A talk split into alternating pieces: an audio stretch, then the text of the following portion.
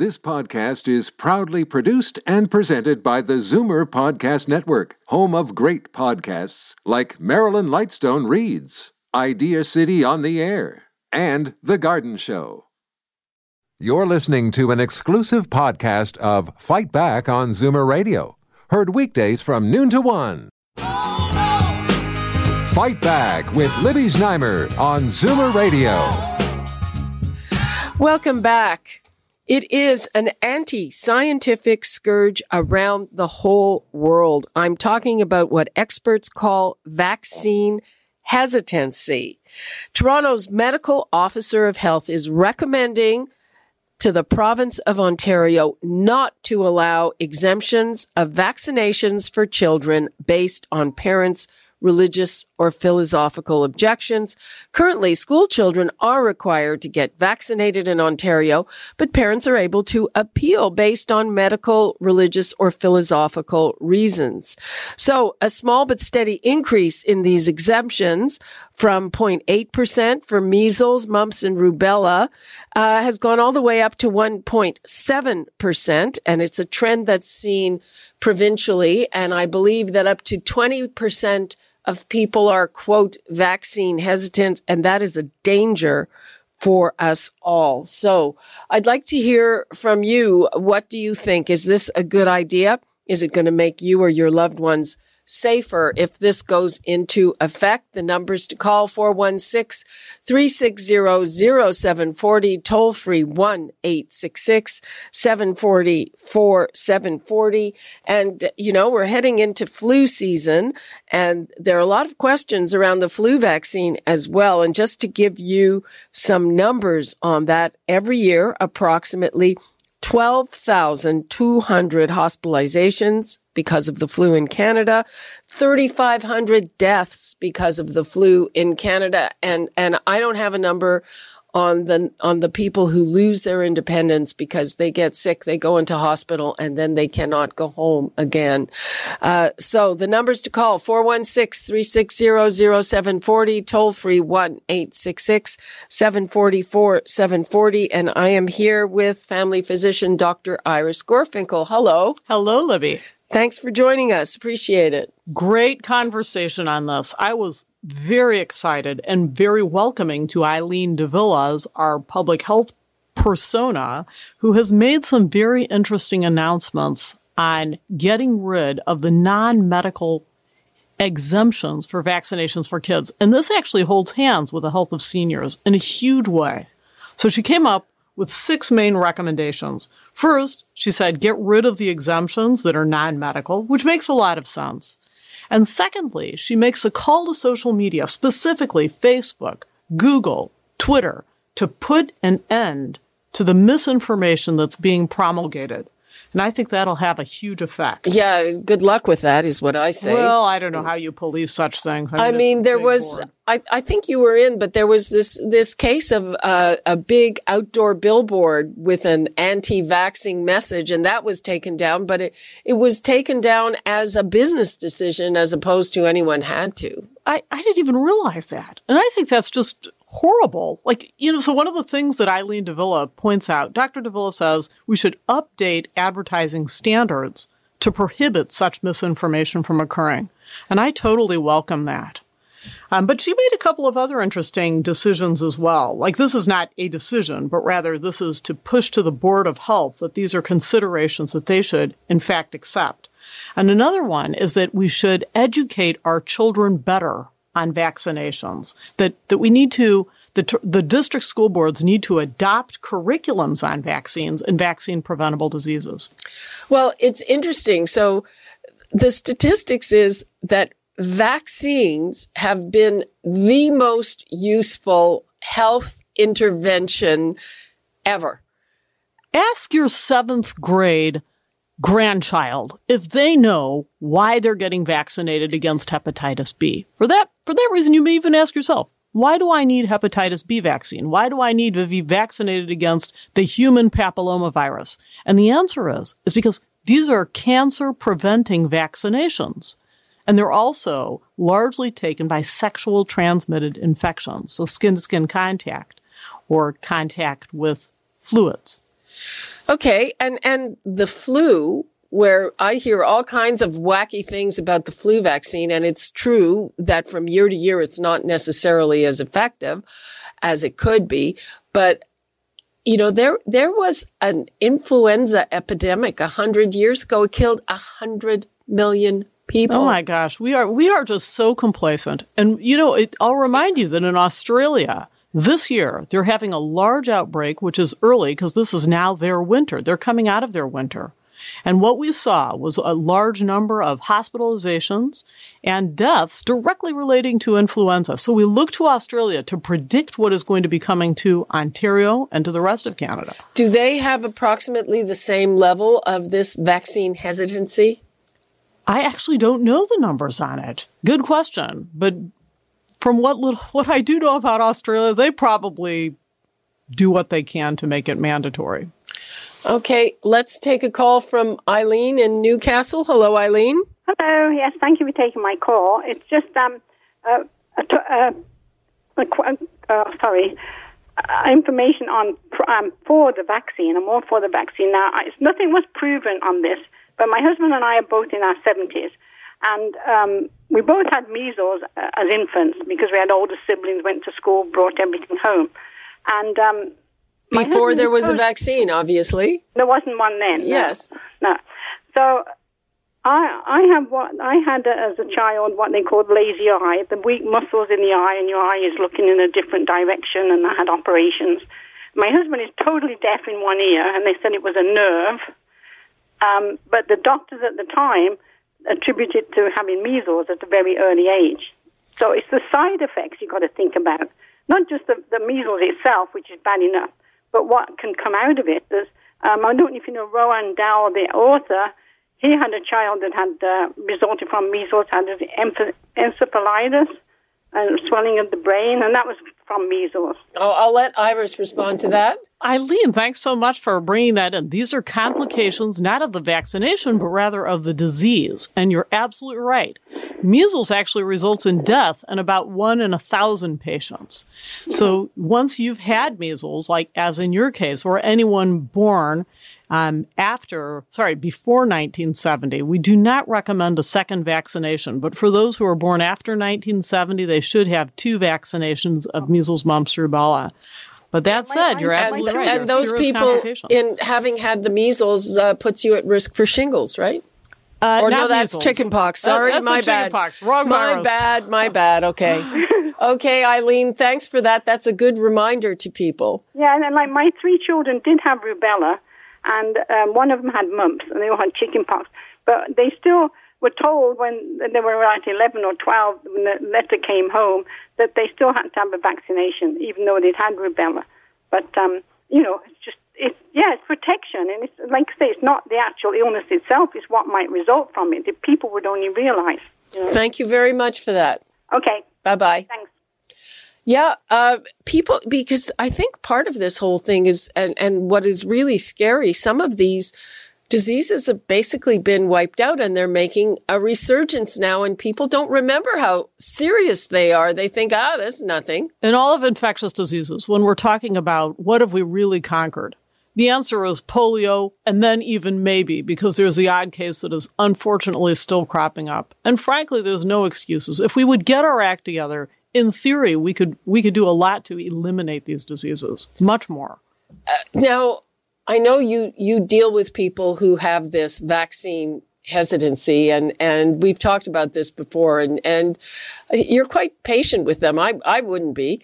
Uh, well, at one time I wasn't. I have to eat the humble pie on that. I mean, at one time I'd show them the door. I'm like, if you're not taking the vaccines, that's it. You know what? What can we talk about? And what's interesting is that a new study came out and suggested that that may not be so off of what patients want. So one study asked parents, and this is fascinating, ask yourself, would you want your child to see a doctor where you knew a patient had not been vaccinated?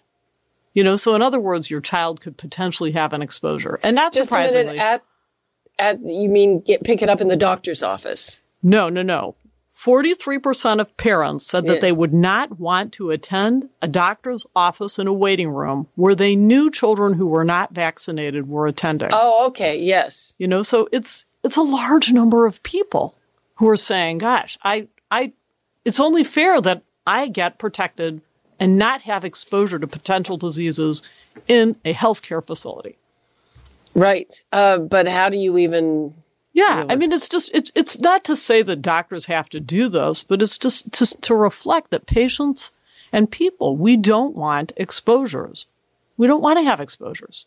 So that, that brings the conversation to a different plane, which is, do doctors have a right to expose patients knowingly to diseases in their waiting rooms? Well, obviously there's all kinds of stuff floating around in the doctor's yeah. office. Think how contagious mm. influenza is. So that's why if we get, the more people we get vaccinated, the less likely that exposure is to take place. Okay, let's take a call from Carol in Mississauga. Hi, Carol. Hi, uh, it's Libby. Libby, how are you? Fine. Go ahead. You're on the air. Um, I just wanted to comment that uh, with all the measles going around, I'm 68, and I thought, well, I better check with the doctor and see if I need a vaccination or a booster. And uh, he said, well, you were born before, you know, whatever year it was, you don't need one. And I said, well, let's do a blood test and see what my immunity is. We did a blood test I had absolutely no immunity to the measles. So he said, get in here and get your, your shot. I did. Two hours after I got my vaccine, the MMR shot, uh, I ended up with runny eyes, runny nose, coughing, choking, all that kind of business. And from then on, I continued to get sicker and sicker. And then 12 days later, I erupted in major uh, measles all over the place. I was just totally covered and sick as a dog. Uh, so I went in and he said, Oh, definitely you've got it. And he didn't believe that I had gotten it from the vaccine. And so they sent it out to the disease control center in Winnipeg and they tracked it back to the vaccine and said, That's definitely where you got it. Um, I know it's a necessary, or I feel it's necessary to get it. But what I'm having a fit about at this point, I just had another blood test uh, past few days ago. They say that uh, the Board of Health was telling me that even though I had the vaccine and I had the measles, uh, I probably would not be immune to getting another dose of measles if I came across someone with measles. And I thought, oh my goodness, I've gone through all that, but they said you can't have your booster because if you get your booster, um, you're going to be in really big trouble because oh. you, you know. Okay, Carol, I'm going to let Dr. Gorfinkel respond. Uh, uh, sorry to hear about your illness. Carol, it uh, sounds like you went through a really hard time, and I'm sorry about what what I'm hearing. But understand that in the gosh, I've been in practice now. It's hard to believe, but 27 years of full time practice, I have never seen anyone remotely having a situation like yours. So I'm sure these situations exist, but when we talk about recommendations on a public health level, we're talking about what is better for the many. We're not talking about the odd exception. And I hate to say that, but I think you were that odd exception. You won a terrible lottery, and I'm surprised. I'd never even heard that that could happen, that you could actually get measles from the shot. I did not hear and, of anyone having that. Yeah, I, I would. I would uh, want to look over whatever those results were from whatever lab that was. Absolutely, uh, because that might, um, you know, possibly being misinterpreted. What happens next to this recommendation? So Eileen de Villa has penned the recommendations, and they are formal recommendations which are being made and heard by the Board of Health on September 23rd. It's expected that the Board of Health will ratify and accept these changes, at which point it goes to the next level, uh, which answers the question Are we going to accept her recommendations? Personally, I find her recommendations come from a place of solid evidence. They make a tremendous amount of sense to me. Uh, I mean, I'm looking at that and I'm thinking, this isn't going to happen in time for flu season. I only wish. Oh no, no, no! it's not going to happen. Um, and never mind. I don't think it would actually affect how doctors provide the influenza vaccination.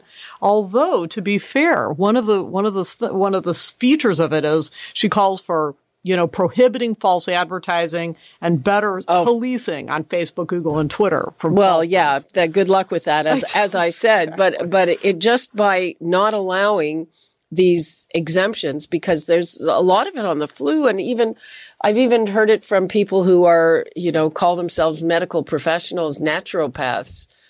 Uh, and I'm not even talking about homeopaths, which is like total, total, quackery. total snake Say of it. quackery. Yes. Say it. Quackery alert. Hello. Okay. Okay. Let's uh, take a call from Steve in Burlington. Hi, Steve. Hello. Hi, how are you? Fine. You're on the air. Please go ahead. I just find the the, the way you guys are presenting presenting this isn't really representative. Like saying quacks and things of that nature. And the last two commenters were, you know, uh, seniors. And when you're in the people in the space when they have young kids, they're not. It's not like it's a. It's not a philosophical reason that people have hesitancy. It's because um, in certain circumstances they're not feeling like they're getting full information. Like the woman just came on and said that the vaccine caused the measles, and it gets dismissed away as if this is a one-off. And it, it's when you go and actually lobby social media, it's not a one-off. Vaccine injury is something that happens all the time. Well, So- I don't think that's actually right. Iris, do you want to respond? You know, Steve, I appreciate the comments. The thing about it is, I'm not saying we should eliminate a person's right to talk about what they're experiencing. I'm talking about deliberate misinformation. And let's not confuse those two issues. Deliberate misinformation is out there. And I think as health consumers, we need to not only be aware of it, but very leery of it. So I'm, people have a right to describe what experiences they've had. When it comes to public health decisions and how we go as a society, this is based on evidence. It's based on what is good for the mass of people. It is not based on the one off story. So I appreciate that mm-hmm. Carol experienced a negative side effect that was bad. But on a population basis, it's highly, highly, highly exceptional. It's so exceptional that in my 28 years of practice, full time, I've never seen or heard of anyone like her. It took everyone by surprise. So we cannot base our policies on individual stories that are truly, as you put it, one offs. Okay, let's go to Frank in Ancaster. Hi, Frank. Hi, uh, good afternoon. I'm glad to get a hold of you. Now, this might be a bit challenge for you, and I'm not asking for a direct diagnosis. I just want some advice from you, from your depth of experience. Now, I'll describe my situation. I am, uh, I- I'm vulnerable to motion sickness. I've had been all my life. I've had some incidents where it put me back uh, on my back end when I was going somewhere, and, and it took a while for the recover. On a given day, that is. Recently, I was in New York and I took a taxi from the hotel to the airport on the return, and it was in very, very heavy traffic. And I had wristbands. You must be aware of the wristband uh, deterrent to having the motion sickness. Maybe you're not, but I had those on. When I got to the airport, I could hardly stand up, and they had to take me wheelchair. Um, you know, Kennedy Airport's like through 50 different departure zones to get to my flight, and I almost missed it. Uh, Frank, No. uh, Frank, I'm sorry. Like we're we're really running out of time. I I Oh, gather dear. that your question is you you're afraid that you might have medical reasons not to get to a, a vaccine, and nobody's talking about Uh-huh. that's getting it. rid of those. Pardon me? Said that you can you can get an exemption on medical reasons. Uh, you know whatever those might be. Nobody is talking about getting rid of those. But am I am, am I okay to get? I'm still having those symptoms right now. I'm I'm I'm, I, I'm when I eat my eat food, I get I get dizzy. You know, Frank, you, you have to see a doctor. We can't diagnose you, do- even Dr. Gorfinkel. I certainly can't diagnose anybody at any point, but but you have to see a doctor. Thanks very my much. My doctor does not doesn't, won't do anything. He just says I might have a virus, and that was it. Well, maybe you need a second opinion then if they're not taking your symptoms seriously because they have Well, to that's listen. Why I called you, and I like I said, not asking for a diagnosis, but I, I get the I get the picture. I'll I can't take the, the flu shot for one, and I'm going to have to get a more authoritative uh, look at what's going on. Okay, good. Get a more authoritative shot. We're starting to run out of time. Now, Bruce and Guelph, you take offense to calling naturopaths quacks. I just want to clarify, we did not call naturopaths quacks. We called homeopaths quacks. And I think we stand by that, Bruce and, uh, in Guelph. We didn't call naturopaths Guelph. Okay, I thought you were lumping them together. No, no, no, I've no. I said na- I know naturopaths who object to vaccines, and I find that troubling, and I will stand by that. But um, Okay. yeah, I, I've talked to you before, Libya. I, I own a business, and all I do is deliver medication for pharmacies in Guelph. Okay. Okay. But I don't take anything myself. I see people when I'm taking their medicine, they're already high on something. They're already addicted to the, you know, you get there and, oh, I need my sleeping pills for tonight, or I'm not going to be able to sleep because they're addicted to it, et cetera, et cetera. I could go on and on and on. I take all natural stuff. I don't take any medication. Uh, my partner's mother, just to give you a few examples, used to uh, had blood, high blood pressure. She was taking the natural, st- you know, the uh, not sorry, the natural stuff, the regular stuff uh, that that doctors recommend. She got vertigo. She got dizzy. She couldn't hardly walk. We put her on natural stuff, which we get from the states because we can't get it in Canada, and she has no problem. Her blood pressure's down, no vertigo. My partner's the same, and I'm the same. okay, that's good if it's working for you. I'm I'm sorry to uh, cut you off, but Okay. uh, basically we have to wrap the show. Thanks very much for your call. Um, I, it's a problem, even from what we're hearing here. Uh, some people believe too much what they hear on social media when they're saying that experiences like the caller had are, are common. They are not common. They're totally not common. Really? And never mind, although vaccine hesitancy is a thing, and it definitely affects probably about 30% of people. Wow, I thought it was only 20. But the thing about that that figure, whether it's 20 or 30, you know, we're splitting hairs. The thing those individuals, the vast majority, we're talking well over 95% of them, want good information. And I think as doctors, that's our job to provide them with good information to ensure that, like any medication, the choice is not side effects or no side effects, but rather what if I do versus what if I don't, and trying to weigh those on the scales of justice. Okay. Um, that's all the time we have. Boy, uh, we're going to be talking about this again. And I know that we're certainly going to have some shows in the future on various different vaccines.